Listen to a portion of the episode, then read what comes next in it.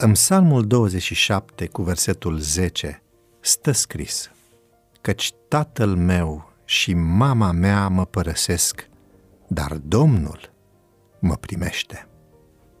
Am crescut într-o familie extrem de iubitoare, spune autoarea. Eram săraci, dar ne aveam unii pe alții.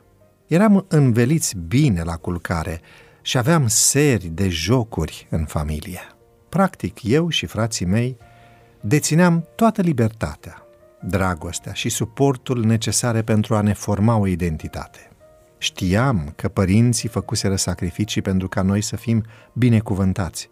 Erau niște părinți adevărați. Lor le-am dedicat ultima carte pe care am scris-o. După ce am crescut, am rămas surprinsă să observ cât de mulți părinți falși existau.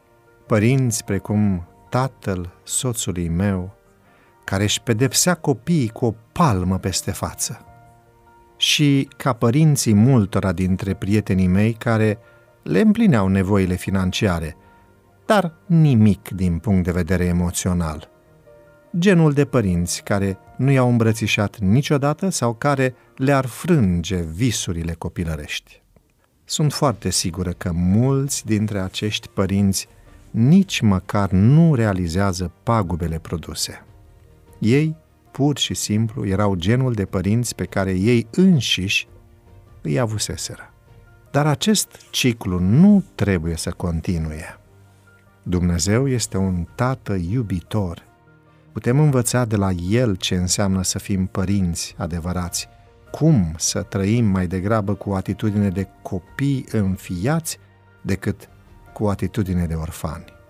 Așa că, indiferent ce părinți ai avut, Dumnezeu Tatăl îți va oferi libertatea, dragostea și suportul necesar pentru a afla cine ești. El a făcut sacrificii pentru ca tu să fii binecuvântat.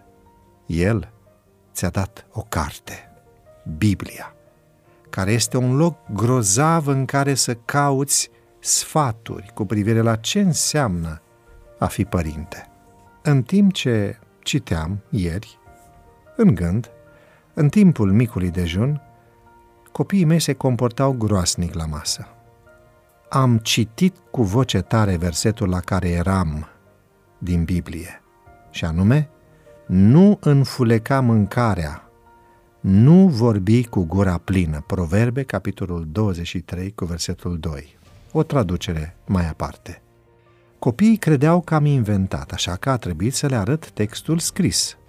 Și eu am fost surprinsă.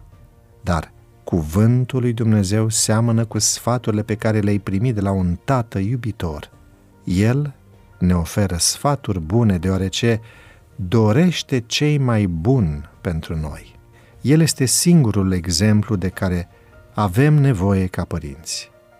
Doamne, ajută-ne să ne iertăm proprii părinți pentru orice durere pe care ne-au provocat-o și învață-ne să ne iubim copiii la fel cum Tu ne iubești pe noi.